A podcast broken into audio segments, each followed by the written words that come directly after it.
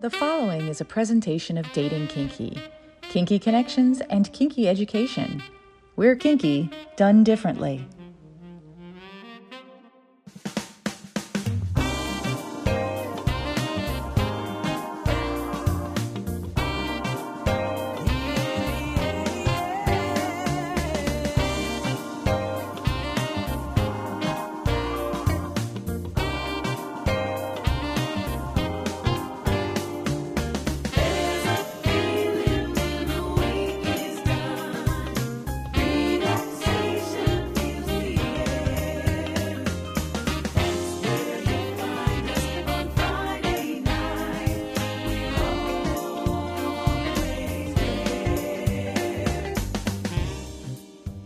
What women and other wonderful humans want a frank and fun discussion about the way people approach each other for romance, relationships, friendships, or other partnerships that make us happy, as well as an intimate discussion about how to connect with our own authentic self. With questions asked by a guy. And now, here is your host, John, or as we call him around here, Hi there, Catsuit. Hello there, Nookie, and welcome to a one of a kind show. I asked a woman to join me to discuss her transition from pro dom Amanda Wildefyre to full time educator Reb Holmberg. Amanda is a legendary Minneapolis based dominatrix who's been providing beautiful moments for her clients for more than three decades, and also taught classes in BDSM technique at national BDSM and fetish conventions, BDSM lifestyle groups, and most recently, a four month intensive for aspiring professional dominants. Retiring last year from her role as the mistress, they are driven by the desire to bring their accumulated knowledge and experience with thousands of BDSM players over 30 years to therapists, researchers, and educators. A Reiki master with certifications in both clinical and transpersonal hypnosis, Reb currently studies with the Institute for Sexuality Education and Enlightenment, known as ISEE, in the Sexuality Educator AASECT certification program. In 2001, Reb was the recipient of the Jerome Foundation Performing Arts Grant for the scripting, production, and performance of the one woman show Confessions of a Lesbian Dominatrix. In a first, my guest requested a special outfit for me to wear to do the interview. And while I normally wear a cat suit for comfort, I felt like I was dressing for a scene with one of my shiny play suits, a posture collar, and cuffs, the uniform of the day. Unlike most shows that start with the first five, Reb had other ideas. She was about to set the podcast aflame with her gift of power and conversation. And let me know that the mistress was in. You may address me as Amanda or Mistress. I will do that then. So thank you very much. Where'd you get the collar? Sub shop. Okay. Mhm. Was it um, like a custom set that uh, had No, and ankles, or no, I have uh I have actually got my my cuffs and my ankle cuffs at uh at Amazon, but I now have a new set of fur lined hanging cuffs, which are my oh, favorite. oh, very nice. Absolutely my favorite. That's you're wearing my favorite color of purple.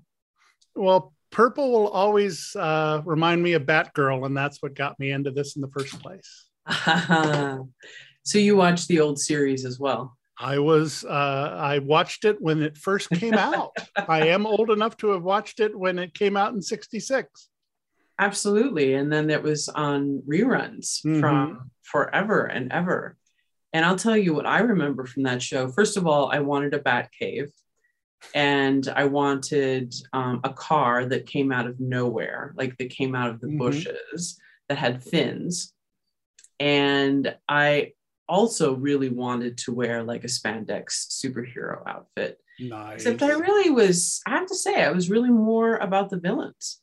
And I'll tell you what frustrated me the most about that show was that it was so sexy and so hot and featured so many bondage positions Mhm. and different predicaments and things like that. But what would always happen? They'd always escape. That's right. It'd be enough to drive a sane Dom crazy. So I decided that when I grew up, I was going to be the villain that nobody could escape from, right? And I would just lay in wait That's beautiful. like a dominant villainess. So, you know, you can really say kids' shows have a lot of influence on kinky people. You know, I, I've heard from a lot of people that it, watching something like Bugs Bunny get into drag over and Mhm. over again certainly influenced their desire not only to be a trickster, but also to be a cross dressing trickster. So, what is your first memory of being interested in spandex catsuits? Was it the old Batman show or? It was because uh, I watched it when it originally came out. And then when the reruns were going on during my puberty, my parents hadn't given me the talk. So I didn't even know what an orgasm was. Right, right. And the first time that it happened to me, I was watching Batman being tied up by Mr. Freeze. Fantastic. Second time it happened, Batgirl was getting tied up. Third time it happened, Emma Peel. And then the about the first seven times, it was watching something that was involving bondage or peril. And by the time I knew what an orgasm was, I knew I had already been, I'm not going to say marked, but I knew Imprinted. that that's what caused it. Imprinted. Imprinted. and what I love about word. that story is that it was just prime time family shows Mhm. that did it. None of this, you know, it wasn't as though you found a stack of bondage magazines in your uncle's shed, right? It was sitting right next to your family or potentially sitting next to your family. Mhm. I love that. It was pretty amazing to finally let go and realize that's what Mm. happened to me. Hmm. And we'll, we'll talk a little bit about Mhm. that. Let's get into the show, shall we? Oh, I, I'm into the show. Oh, I, I figured I'm were, there. we're going to get into the show the way that I normally do, because this is about you as well. So, this Well, I think this about is, I think our conversation has been about me, hasn't it? Yes, and I will include it in there. But I would like to get to our first five, which is how we usually start the show. But I love the fact that you have total control over how the show is going so far. I have total control. When somebody's in a collar and cuffs sitting in front of me, it's kind of hard for me not to be, don't you think? Very true.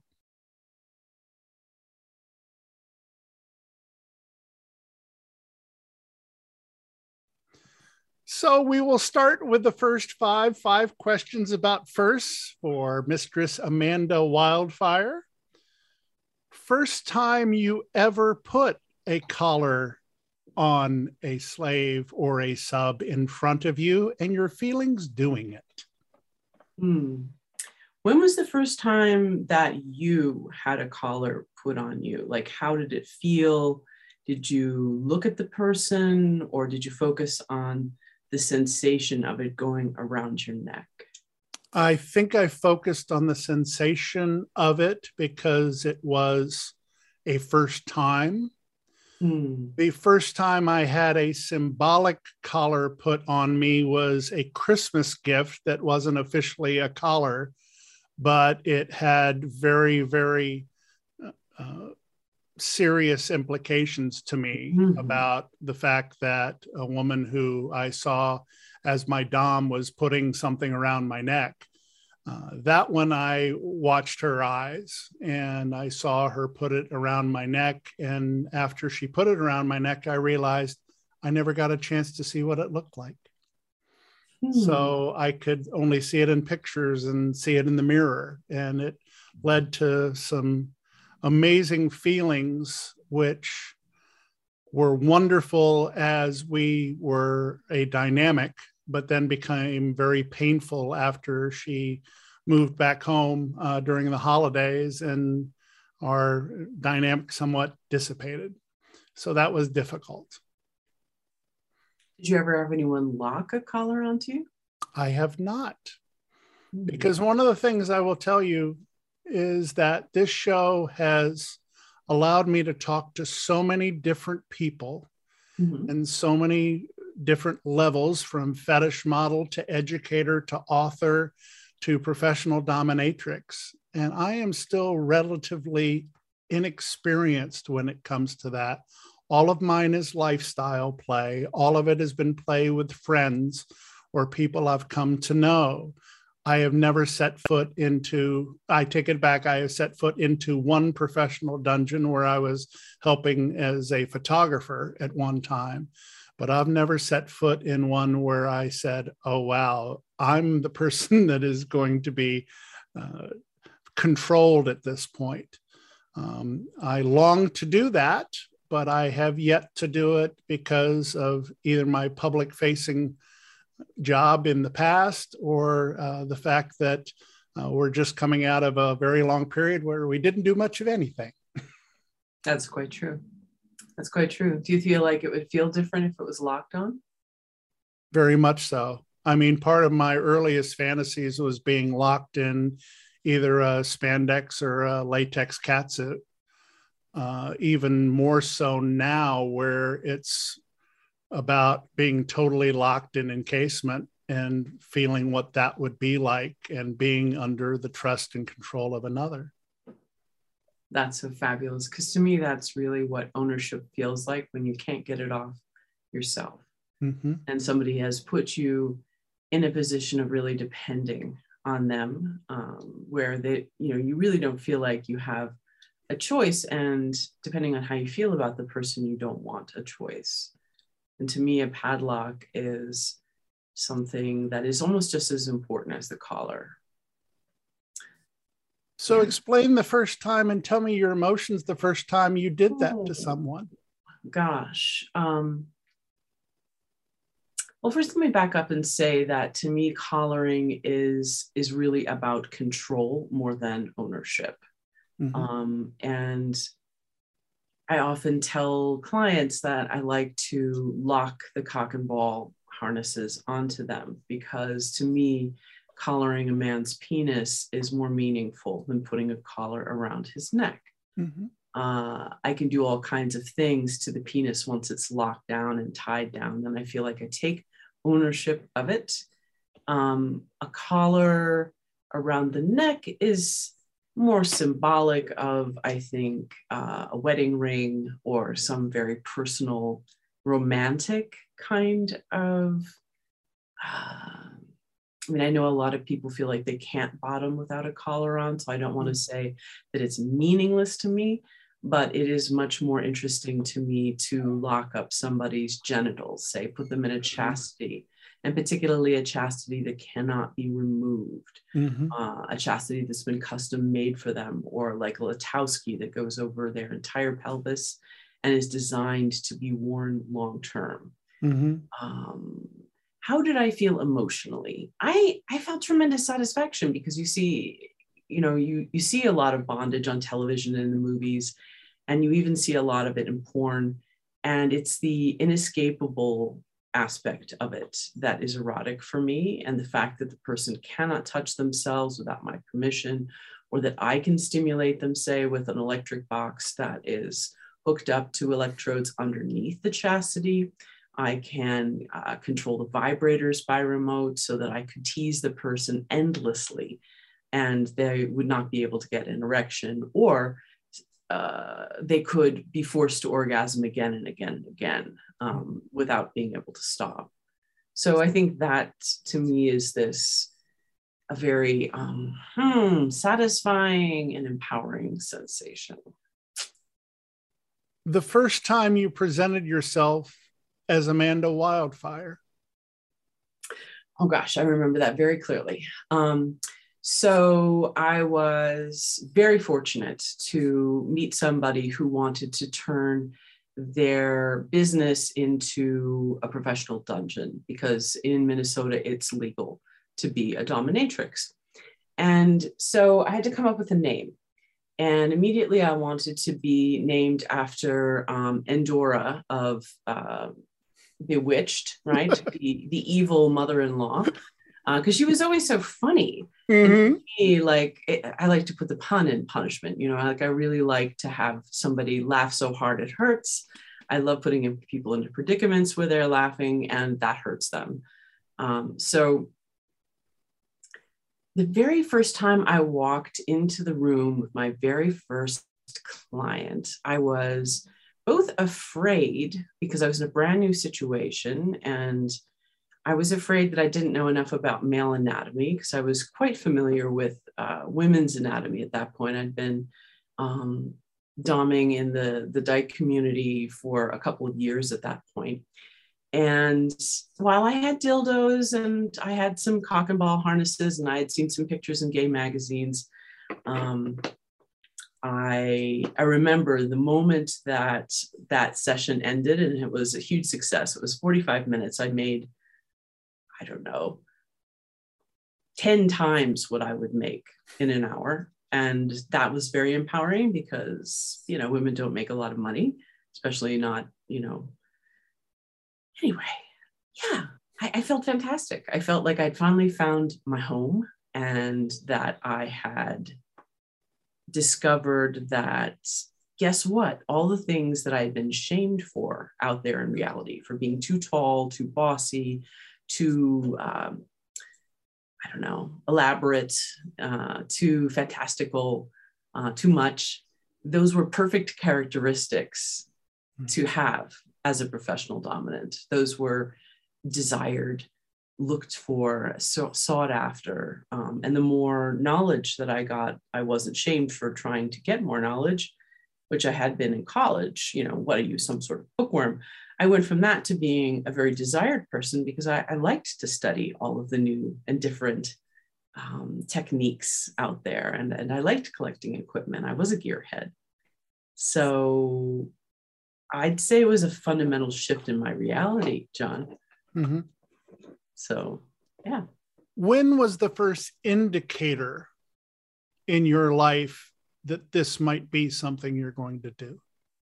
Now I have to ask you something about yourself because I feel like when somebody discovers who they really are, particularly through the lens of BDSM and fetish, there is a real sense of walking through a door, a portal to a part of yourself that society has asked you for the sake of society or the sake of the betterment of whatever the common good to hide, to suppress. And I imagine you coming from a fairly conventional background, I'm guessing, probably felt a lot of pressure to just not acknowledge and certainly not act upon that part of yourself.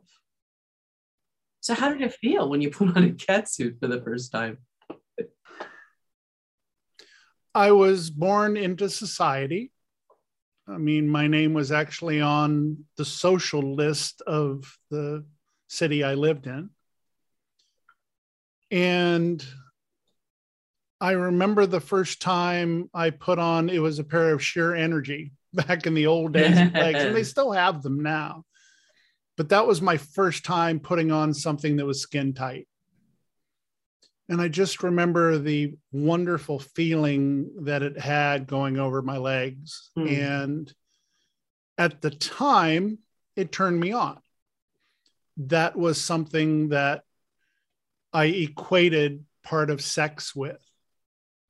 As my life has gone on, the cat suit has become more something more of comfort its compression keeps me touched all over and I feel safe sure, when sure. I wear it.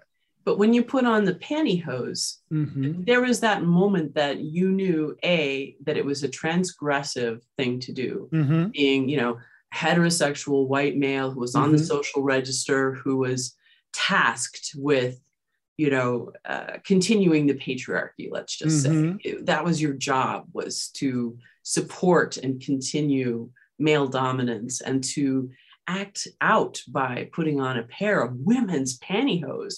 I mean, where was your gut reaction there? I think that through this conversation, you'll realize that the cis het male that was born was a lot more complicated than just your everyday straight male.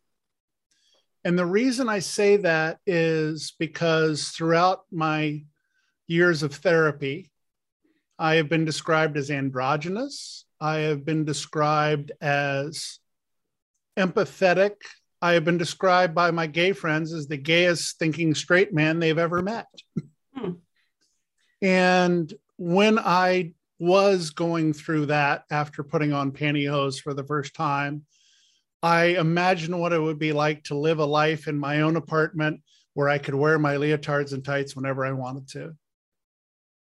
And what am I doing at age 58? It wasn't quite so much the sensation of being a rebel as it was the sensation of feeling at home or comfort. Right. Right. And so in my scenes, uh, when I say how I identify, I identify as a bottom, but I also identify as damsel. I am not Hmm. one that necessarily wants to be fully feminized, Mhm. but I think more in the damsel role, which is Mhm. why I do have fake breasts that I wear from time to time when I play. Why I love being bound in a way that it is tantalizing. And if a woman whispers into my ear telling me exactly what my predicament is, that just puts my headspace in a wonderful place.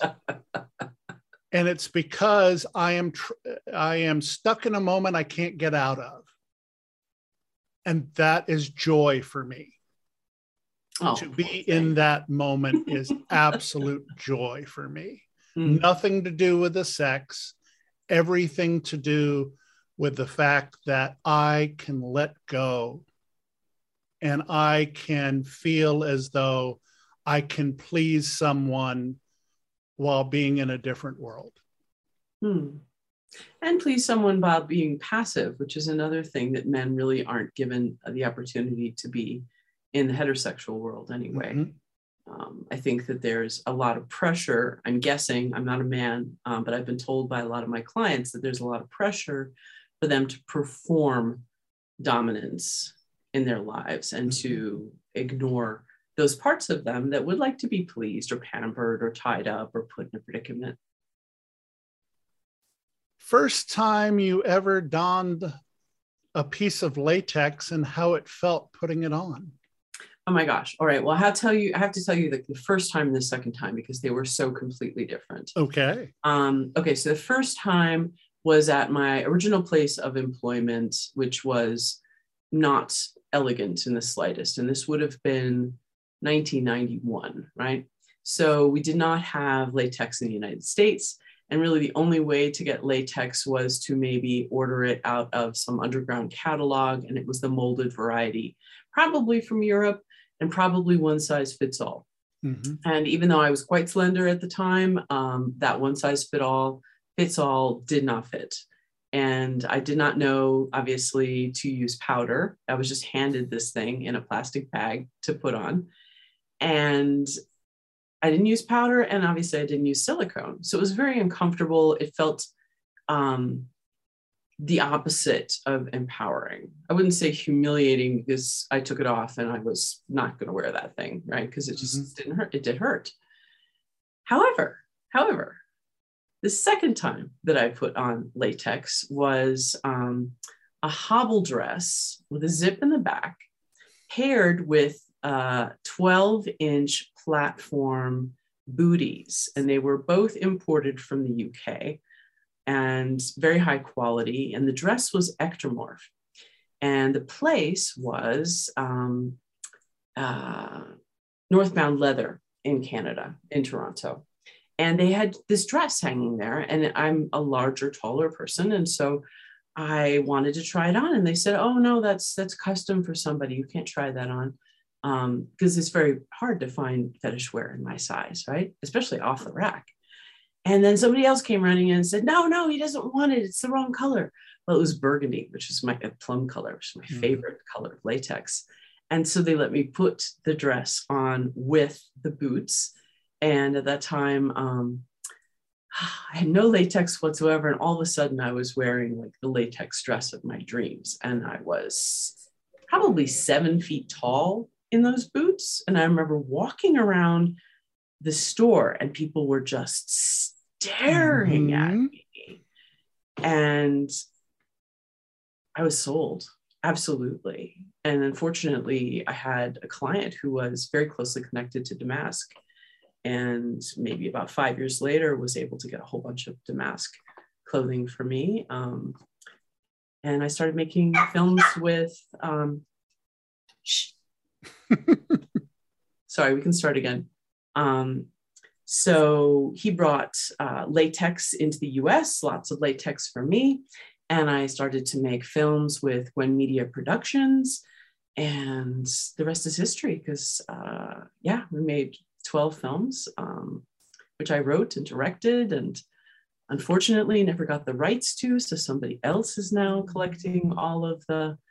Uh, Bob died, and um, my client. He actually owned Gwen Media. Um, so yeah, somebody swooped in and grabbed the rights, and um, they've been collecting the royalties ever since. Mm. Um, so that's the way these things go. However, my love of latex has not dimmed. So um, yeah, it definitely made a huge impression on me. And to me, it was the most elegant form of dominance, although I love leather because it was European. Mm-hmm. And somehow the Europeans were always 10 years ahead of us, right? Final question in the first five. First time you had an indication that the educator and the person who wanted to study what we do was going to take over and not replace Amanda Wildefyre, but become your priority? Well, you know, I've always been a teacher learner. Um, I've given classes in BDSM for years and years and years, pretty much ever since I started. Uh, when I came out into leather in the 80s, um, it was always very exciting to go to San Francisco or New York or Los Angeles and take a bunch of classes and then bring that back to Minnesota. And you know teach a group of women who are really interested in learning bondage or learning sensation play or fire play. Um, and there were a couple of queer groups that i also gave presentations for. So to me every time i would give a class or share information inevitably somebody else in the class would come up and say oh i like to do it this way so or i would like to try this with this so i always felt like i learned something by teaching and it's not something that I've ever not done. So when the opportunity came during COVID to really reconsider how I could take 30 years of professional dominance and you know thousands of pages of notes from all the sessions I've ever done and all of the cataloging of that information um, out to the rest of the world, I started looking at different ways, different programs that I could get involved in. I thought about going back and getting um, a master's in human sexuality. Um, I thought about, you know, how can I connect with other therapists, researchers, people who might be interested in working on this information and utilizing it to broaden an understanding of male sexuality.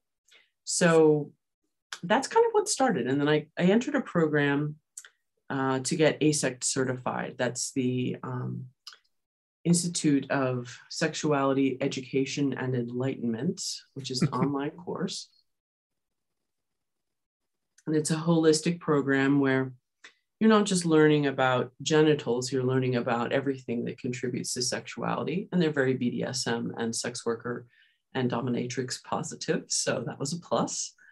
And because of that, I've been able to really connect with um, academic community, researching community, the um, you know communities of therapists, um, LMFTs, and such. So I've been giving presentations online ever since I'd say about six months ago I started. So that has been a really important element to what I've always planned to do. I've always planned to take this information live somewhere else to broaden the, um, the awareness of what professional dominance can do for the greater world. Uh, we're not just dressing up and you know grabbing a spatula and giving someone a spanking and charging them 50 bucks right there's there's a lot of world building there's a lot of um, liminal moments where a person can go from really feeling very awkward about themselves to feeling very empowered by the imagery that has been created by their participation in it by the physical feelings they have felt by being in an atmosphere for, say, uh, one to several days where they feel extre- extremely doted upon, cared about, celebrated. You know, we all want to be seen, heard, and loved, you know, appreciated. And that was that's what professional dominance does for the most part, um, is create a space for that, mm-hmm. create a crucible for people to escape from that rigid males must do this, males must treat women like this. And I'm very blessed to have clients and, and friends that want to go there with me and create those worlds. When we return on what women and other wonderful humans want, as Midori once said when I started interviewing her, I don't know where we're going, but I'm ready when we return. Have you ever wanted to try something a little kinky in the bedroom but had no idea where to start? Or maybe your partner just told you they're into water sports. No, not the jet ski kind. And you really want to fulfill their fantasy, but you're nervous. That's totally normal. I'm Kate Sloan. I'm a sex journalist who's talked about kink in magazines like Cosmo, Playboy, and Glamour, and on my podcast, The Dildorks. My new book, 101 Kinky Things Even You Can Do, is a guide to some of the hottest and best known kinks out there, from age play to zapping and everything in between. Each section offers three suggestions for ways you can try out your new interest with a partner or even by yourself. Curious? Order your copy now at 101kinkythings.com and start learning new things about your sexuality. Hi, this is Venus, and I have a special message going out to all the single ladies listening right now. What if you could have a committed, loving relationship with a partner who is monogamous to you, but who would love to see you have sexual experiences with others? Sounds too good to be true, right? Well, it's not. You really can have your cake and eat it too. You can have it all. Learn more at venusconnections.com. That's venusconnections.com. Hi, folks. Key Barrett here and I've got a question for you. Do you think your wife or girlfriend makes the best decisions and you want to support her any way you can? Ladies, do you think your partner works best when they're told exactly what you want? You both might be looking for a female led relationship. From mild to wild, these strong relationships have one thing in common satisfaction. Read Surrender Submit Server on Audible, Kindle, and paperback today to start your female led journey. And good luck. We invite you to follow us on social media. Check us out at What Women Want P1 on Twitter, What Women Want Podcast on Instagram, and for our kinky friends on FetLife at WWW Podcast. And now back to this episode of What Women and Other Wonderful Humans Want. Welcome back to the program, joined by Amanda Wildefyre from Minneapolis. I'm going to get an opportunity to come up to Minneapolis to visit my daughter here pretty soon. So I'm very much looking forward to that. What is it like being a dominatrix in Minneapolis? Because I would guess that you mentioned about the laws being a little bit different, but I'm also guessing that you do a lot of things indoors up there. yeah, I always used to say there's not a hell of a lot else to do. So you might as well be creative and really get into it. But um, I think the greatest advantage for me working in Minneapolis was that I was able to afford my own house right away. I could build um, a fairly substantial dungeon with a lot of equipment. I wasn't hampered by um, high rental charges. I was, you know, I wasn't paying out a lot to live mm-hmm. here. And for the first, I'd say 20 years of my career, primarily I was seeing clients from out of town. So it was a great place to operate in terms of being halfway from New York, you know, or halfway mm-hmm. across the country to LA. Um, and I also got a lot of international clients from Europe because my specialty being heavy bondage from the get go and then latex, um, I was able to kind of ride that initial wave of no one else really in the United States doing a whole lot with those um, extended multi day immersion mm. bondage experiences or rubber doll experiences. So I never really considered myself being from Minneapolis, so to speak. Um, that's the joke. I'm just a nice girl from the Midwest but I'm actually not from the Midwest. I'm from mm-hmm. Philadelphia. Uh, so I'm not a nice girl either. Um, so yeah, you know, um, what I love about Minneapolis, though, in particular, is that Minneapolis loves eccentrics. Mm-hmm. And uh, I won uh, a Jerome Foundation grant in 2001 to perform my one woman show, Confessions of a Lesbian Dominatrix and I performed it six blocks from my house at a community theater, and nobody blinked an eye. There were posters all over the city with my picture on it, um, in domination gear, taken up in my in my dungeon, and, and people really love that eccentricity. You know, they love that. You know, the landscape is really bleak and the weather is really intense, and you have to really have balls to live here. You have to be willing to kind of be a little crazy. And so when that comes out as art or fetish, uh, it's something special. When you started, was my first days, I think, understanding what bondage and fetish was all about. The only way you could really see it was if you would go to an adult bookstore and pick up a Harmony Communications or an HOM magazine, and you would see what the portrayal of it was. Days before the internet, days before even computers in some cases. How did you find those very first clients, and how were you able to get the word out about yourself? I think I was very fortunate in that I had a lot of connections to Seattle. Um, I was, you know, as soon as I, I built my dungeon, I was on the cover of Bitches with Whips, um, which is a magazine that was sold in underground, you know, news outlets. Um, I had, there were articles about me in New York because I also knew people in New York. Um, and I think too, you know, being involved with DDI, Domination Directory International from almost its inception gave me, a, you know, a step ahead, right? Because that clientele was a much more experienced clientele. So the clients that wanted to see me had pedigrees, they had seen other mistresses that I knew.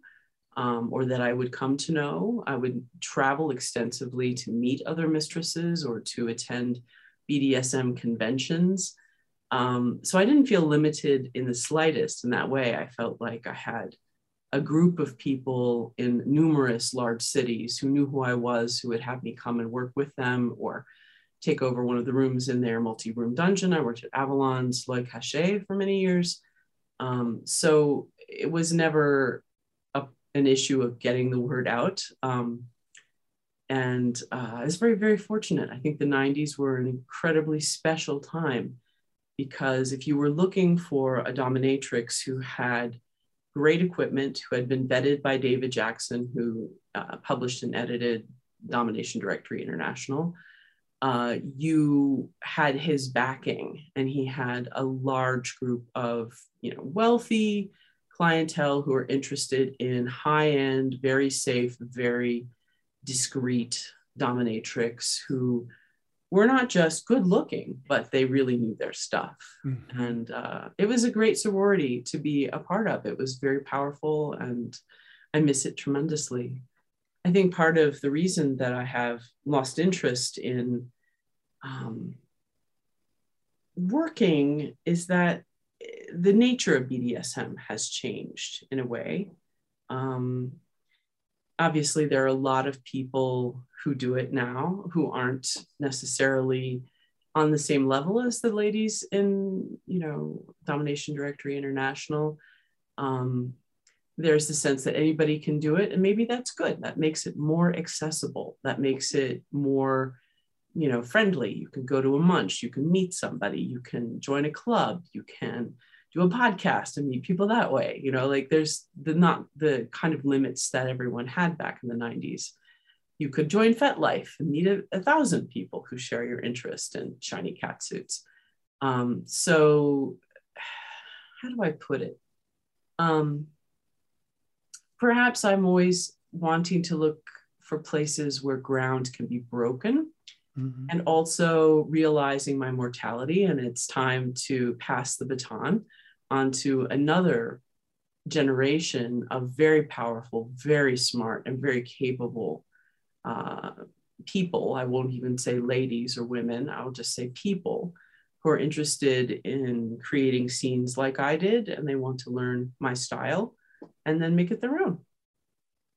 Can you take us back to those early days and give us a picture of how different it was?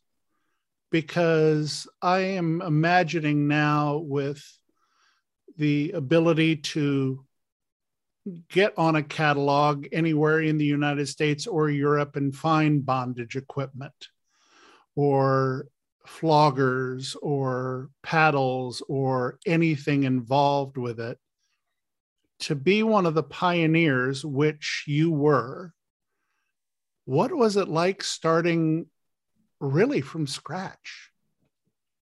Oh, it was fantastically exciting. It was a very queer environment. So, gay men and lesbians and queer people, um, trans people were very much at the forefront of BDSM in this country. Um, and there was this huge influx of um, uh, heterosexual uh, male dom, female subs that came later. But at the beginning, there was not this high degree of sexism. Um, I think that it was very refreshing and magical. We all felt like we were doing something that no one had ever done before, and that it was uniquely, and this is what I was trying to get at earlier, it was uniquely transgressive, it was uniquely rebellious. And whenever you would see something on MTV where, you know, a woman was wearing a corset, it was mind blowing because you'd never seen that before. And so it was perhaps uh, more exciting to be looking for it, hunting for it everywhere. You couldn't just, you know, get online and see a thousand images of women in rubber cat suits. Um, and I don't know if that makes it better or worse. It's just different. Um, I used to actually physically have to jump on a plane and fly to London to have somebody measure me for latex and wow. actually go to House of Harlot to order something.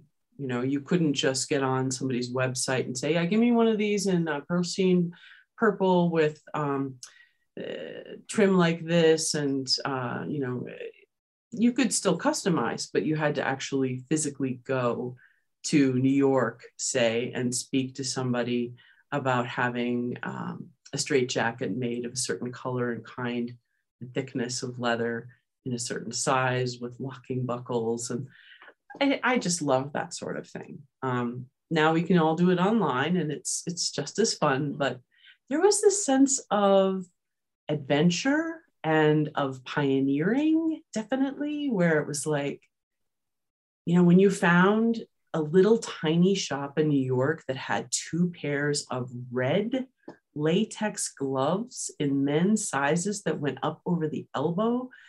You were, I mean, this was a place that nobody knew even existed because mm-hmm. it was mm-hmm. still part of this sort of underground. Mm-hmm. And you mm-hmm. had to go up three flights in this little tiny elevator, right, in New York. It smelled bad. And you were just like, overjoyed to find the only two pairs of red latex gloves in the entire country. And you were like, yes, you know, mm-hmm. it was like big game hunting, I suppose. I remember when Dream Dresser was in Georgetown and mm-hmm. in Los Angeles because I was born and raised in the DC area. And I remember driving by there, and every day I'd be like, that's heaven in there. Mm-hmm. That's that what I would love to be. Iconic, iconic catalog. I still probably have a couple of pieces from Dream Dresser. And then when I started traveling for work, I got to go to the Los Angeles one. And I remember walking in, and it was probably about eight o'clock at night. I was the only guy there. And I threw myself on the mercy of the court. And I said, I've never imagined what this could be like, but I've always wondered. and they couldn't have been nicer in letting me try on things, which is where I had my first true latex catsuit that I ever got to try on. And it was like, ooh, this is interesting. I recently purchased my first one a couple weeks ago or about a couple months ago. Doesn't quite fit the way I want it to because it wasn't measured properly. Uh, uh, we did my uh, I did my best to do it, but um, I just remember the joy of going in there because I knew if this shop existed, other people like me did too. That's right. That's right. And that's what was so exciting about becoming a pro in the Midwest because it felt like I was gonna, you know, if you build it, they will come. Mm-hmm. It was mm-hmm. like that atmosphere because I couldn't find anybody to play with here. You know, there were a few people and they were in relationships. And it was just that moment in time where I decided I don't want to play once in a while, like when I fly to mm-hmm. Chicago or to San Francisco. I want to play every goddamn day. And oh, wow. How am I going to do that? You know, how am I going to make that happen for myself? Um, so I have to ask, like, who did you buy your cat suit from? I actually bought it from a place that Vicky DeVica had mentioned called Palace Civet. It um, it's definitely an entry level cat suit.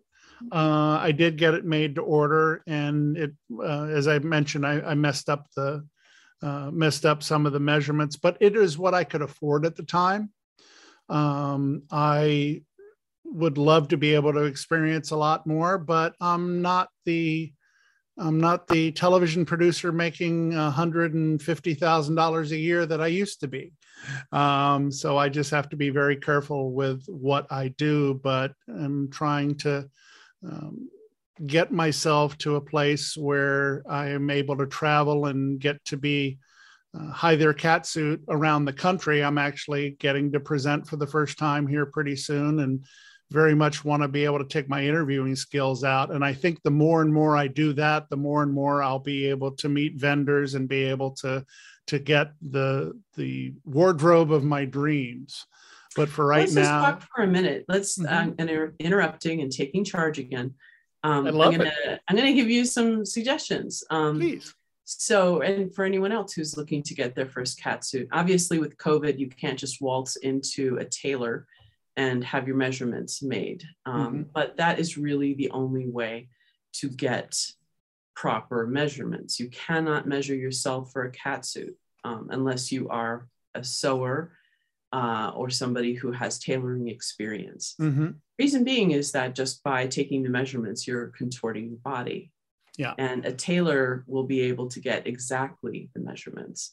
So my recommendation would be to print out one of the measurement charts from the catsuit company that you're mm-hmm. buying from. Um, and if they don't have a chart, go and find, you know, a chart on somebody else's site mm-hmm. and then have the measurements taken, if not just once, then maybe twice. Mm-hmm. So, um, because a cat suit, a proper cat suit can cost, you know, six, seven hundred dollars. And so, uh, depending on the thickness of the latex and the manufacturer. So, if you don't get the measurements right and you are ready to invest in a genuine, you know, custom cat suit, uh, not to say the one that's, that you have is, is not genuine, but um, the measurements are important. And mm-hmm. I think mm-hmm. now that COVID restrictions are going down, you probably would start there, right, for mm-hmm. success. Mm-hmm. Um, same thing with head measurements. Um, the temptation is, of course, oh, you know, I, I don't want anyone to know that I'm getting measurements for a cat suit, you know? And so uh, my suggestion to clients who are getting outfits made is just to say that, you know, it's it's for a costume. Mhm. It's for a Halloween costume. And that the tailor or the the person who's making the outfit needs all of these measurements. Mhm. And uh, the more casually you say it, I mean, they don't care. Most people, Mhm. will, most tailors, at least in Minneapolis, will do measurements for free. Mm. Um, and it's not a it's not a complicated procedure. Best thing to do would be either to make an appointment or to show up when um, business is slow. So not five o'clock or six o'clock on a Mhm. Friday night. Um, but it's important, you know, to get the thing to fit right. Otherwise, it doesn't feel sexy. It feels like that latex that I tried on when I was first trying on latex, where Mhm. uh, I thought to myself, oh my God, I hate latex. I'm never going to wear latex. It wasn't until I had a client who showed up with um, to the dungeon with a whole custom set of damask latex Mm. that I realized what real latex was. Mhm. That was not, um, that was completely accidental. Up to that point, I would have said I hated latex and I would never wear it. Mhm. Little did you know it would kind of take over your life. Yeah, and everyone else who comes through here. Most of my cross dressing clients have either um, gravitated or, you know, sort of migrated from silky and satiny and regular uh, cross dressing lingerie and things like that to um, control garments and um, and latex Mhm. for sure. One of the beautiful things about cat suits in general is they are genuinely the greatest mindfulness exercise you can have. There's never any time when you cannot think of a body part and it's not being touched. And to me, that's one of the beautiful parts about Mm. wearing cat suits. I agree. Cat suits are fun. And when you take it to the latex, it's literally an armor on top of you. It is something that encompasses every part of you in a way that isn't supple, although sometimes it can be, but it's very much a total, complete covering of you. I see you kind of looking in the air, thinking of other possible ways to describe it. I think everyone's reaction to being put in latex is different. Um, for me, it definitely felt like superhero suit. I Mhm. felt uh, very empowered.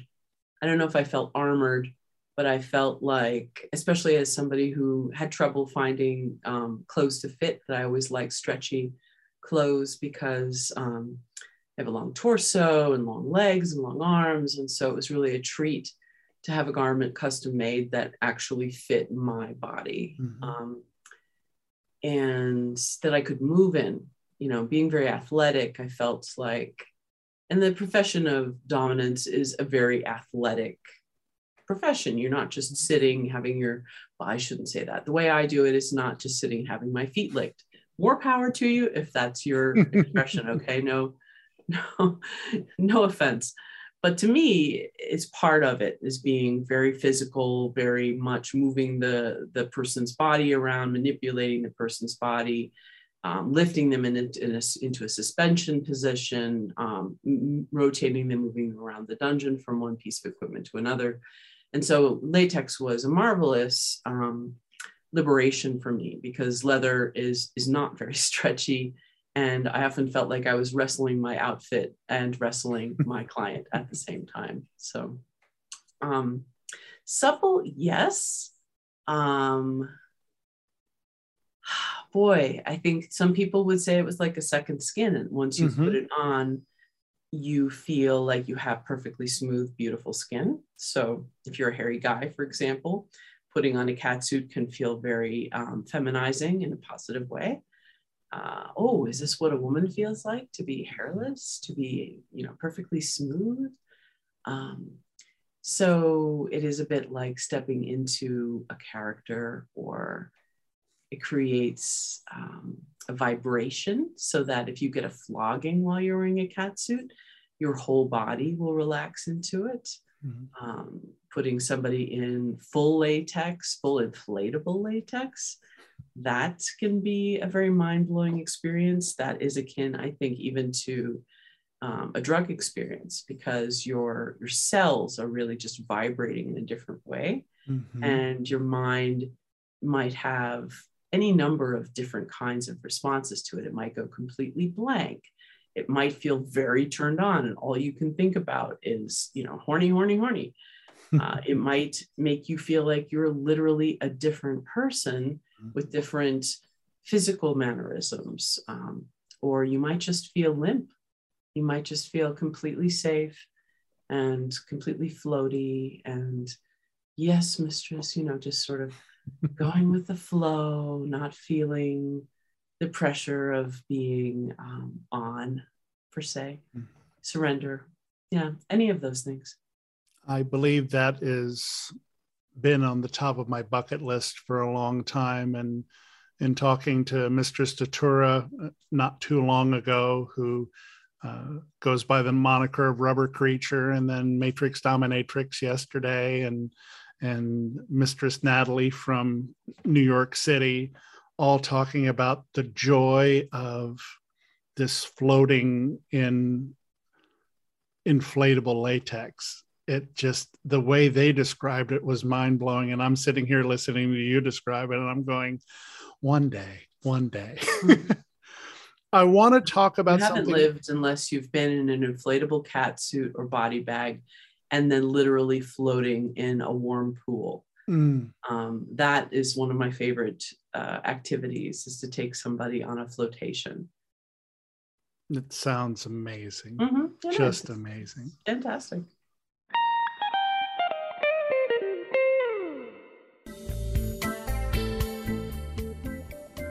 This is Alicia Zadig, author of the new book Yes Mistress. I'm also Mistress Alicia, a leading dominatrix and BDSM expert. My book, Yes Mistress, takes you on a provocative, eye opening journey into the erotic worlds of kink, fetish, and female domination. Join me for a fascinating conversation. Male submission is more common than you think, and more rewarding than you can ever imagine. Yes, Mistress, now available on Kindle and you can order your copy at yesmistress.com. Realizing that you're polyamorous can be a wonderful insight. The Polyamory Dating Guide is a book about finding other people who share your view of polyamory and want to share it with you. This book includes a variety of sections on poly specific dating, such as navigating online dating with a review of poly specific dating sites and how to make a profile that works real time dating tips that will tell you where to find polyam people and how to make a positive impression, how to date as an existing couple, and if you should, dating as an introvert, queer in dating, and lots more. Get your copy at polyamorydatingguide.com.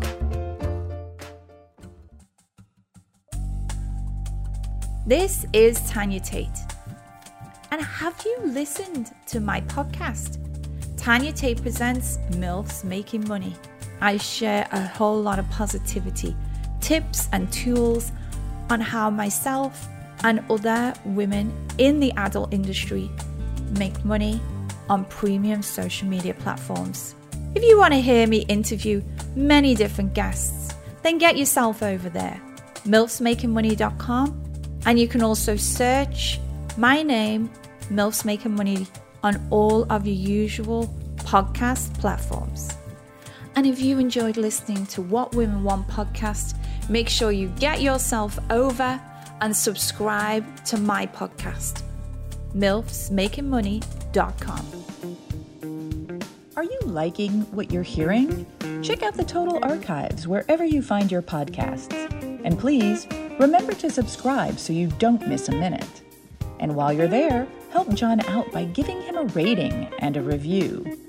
We really appreciate your feedback now let's get back to what women and other wonderful humans want.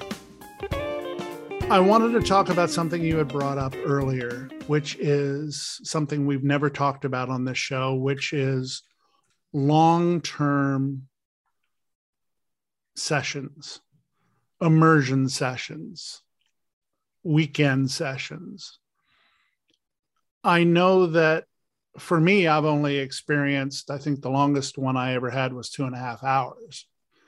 And that was pretty much just a bondage session. There wasn't a lot to it.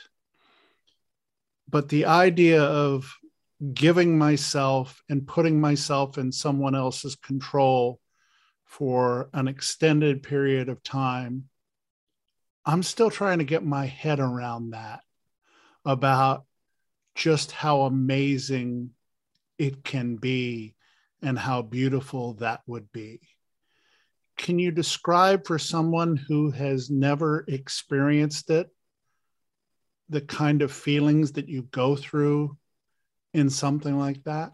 Hmm. Well, for a top, I think it's it's really a world building exercise. And for for me at least, I never felt like the world really gave me what I wanted, right? Kids can go to Disneyland. Um, and my dungeon has been called Disneyland for perverts, you know. So it's like that idea when you're immersed in a world um, that really favors you, right, and is catering towards you. It's it's a relief and a release that is singular and really helps to loosen up a lot of the shame, um, you know, self censorship, as we were mentioning before. And and also really this sense of unfairness that the world you know kind of especially with capitalism and whatnot just really forces us to do a lot of things that we find repetitive or tiring. And so um,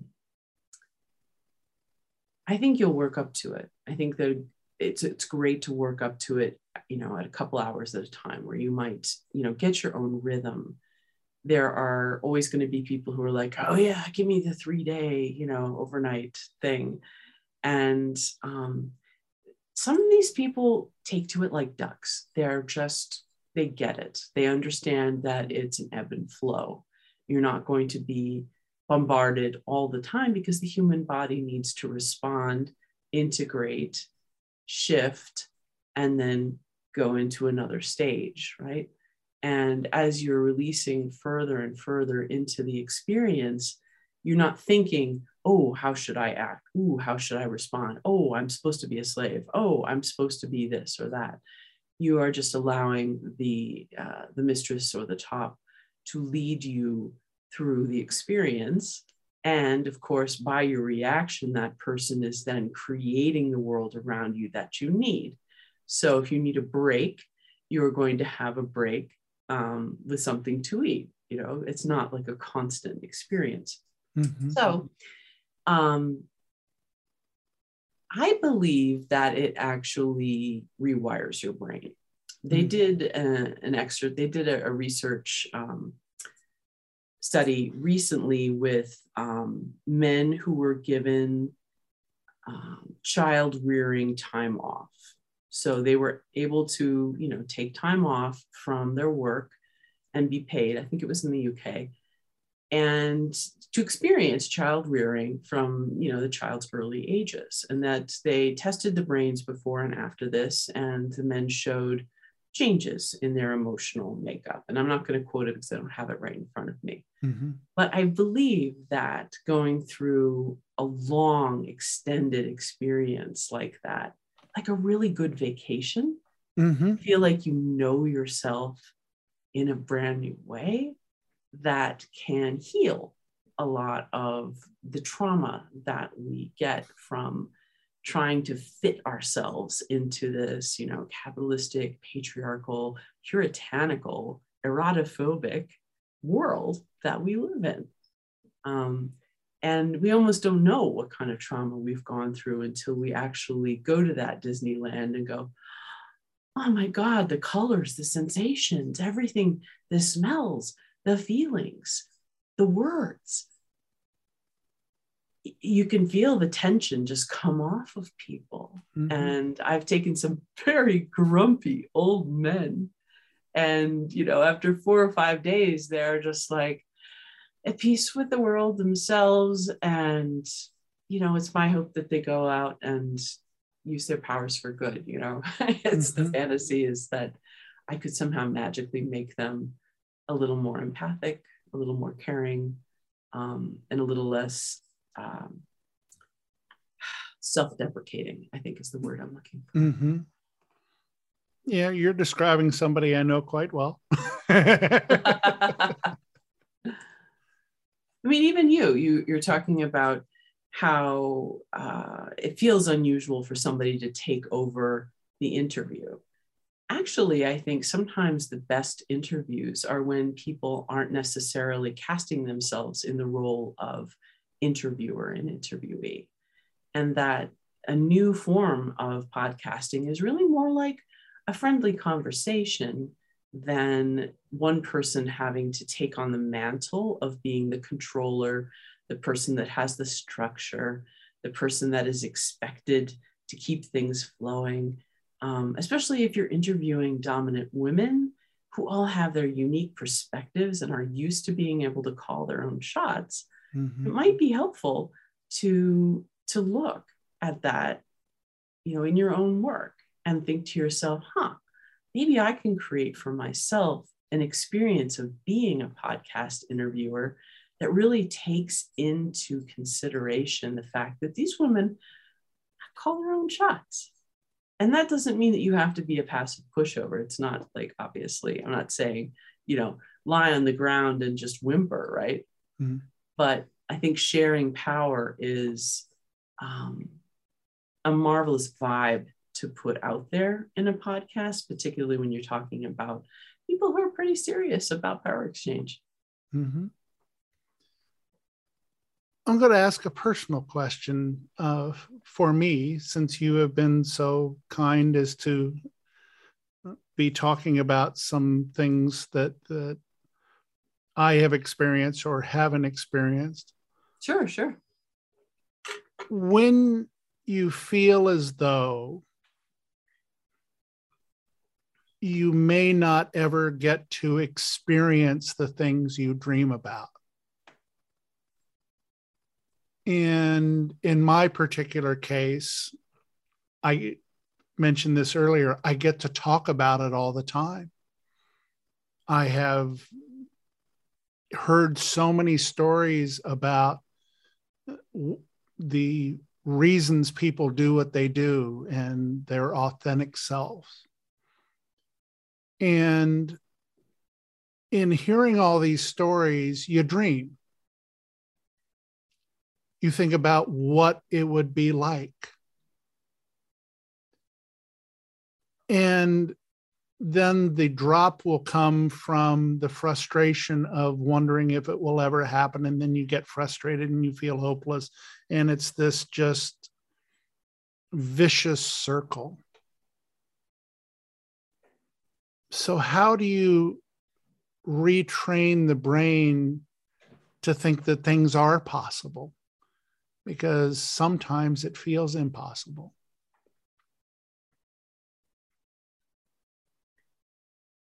I think that's where, you know, this is going to sound really woo woo.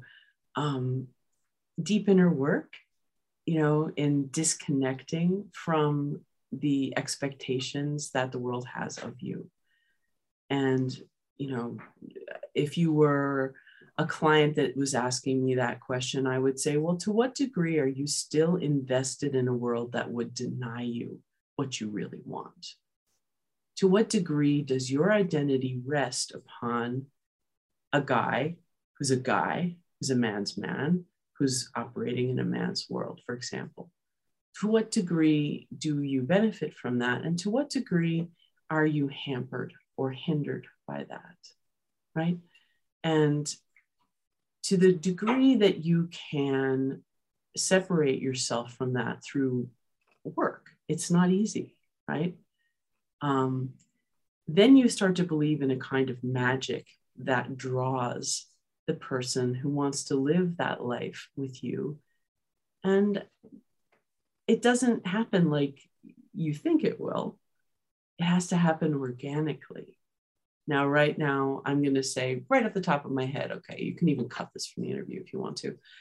You're operating from a man's man perspective where the woman should look a certain way, where she should act a certain way, where you should act a certain way towards her, and that you're used to getting your sexual or fetish needs met in a certain way, right?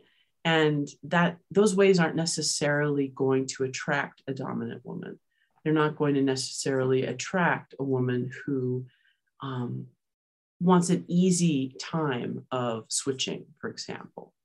Um, so I think, in a way, the more you make peace with the dual nature of your life and you feel deeply comfortable with expressing both sides of yourself, the more you're going to draw somebody who really feels that vulnerability that you've created, right? They're not going to force you to be vulnerable. You can't do that. It's like hypnosis. You can't hypnotize somebody who's not genuinely consenting to being hypnotized.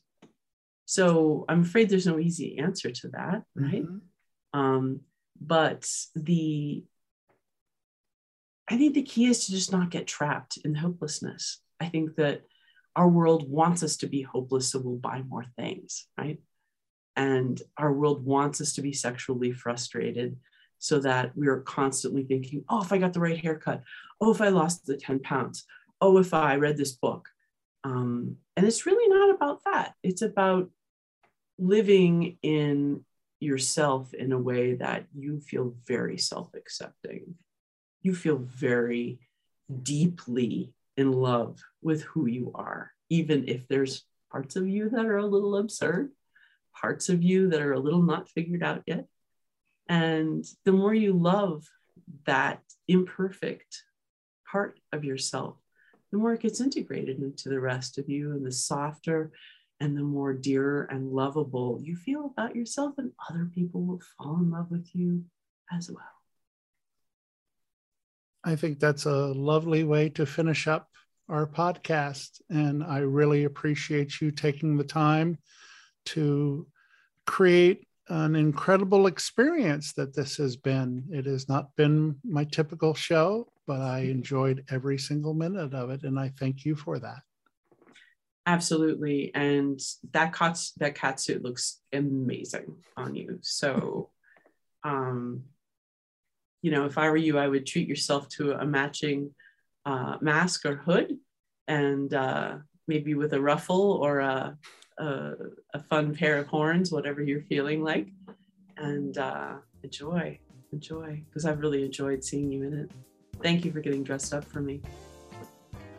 I have to admit, I was really thrown off by the way this podcast went, but realized that she was wanting a conversation as opposed to a formal interview, and I was happy I gave over control to the point where control was not the point. I'm looking forward to meeting Reb and Amanda, along with the person who will succeed her inner dungeon when I visit Minneapolis soon. I'll definitely let you know what it was like to meet such an amazing human in person. We have a bonus show coming up this week as we take a trip to the House of Kinky Misfits in Pennsylvania. We have a bonus show coming up this week as we take a trip to the House of Kinky Misfits in Pennsylvania and meet the head of the house, Mama Celestia, and her head slave, Slave Valkyrie, for a discussion of a life in a leather household that brings together a kinky family with a traditional family under one educational and very caring roof. And next Tuesday, we'll meet the adorable Dame, Mei Ling from Las Vegas, who uses a therapeutic way to absolve yourself and release all emotional and mental blockages. She seeks to find the true person that is inside of you, cutting through all the exterior and relating with your desires and deepest emotions. The raw truth is what she's after. And she'll join us next Tuesday. Until then, I'm John. always known as Hi There Catsuit. I hope I've earned the privilege of your time, and I remind you to always remember consent and to love each other always. What Women and Other Wonderful Humans Want connects with you. We invite you to follow us on social media. Check us out at What Women Want P1 on Twitter, What Women Want Podcast on Instagram, and for our kinky friends on FetLife at WWW Podcast. This has been a presentation of Dating Kinky. Kinky done differently.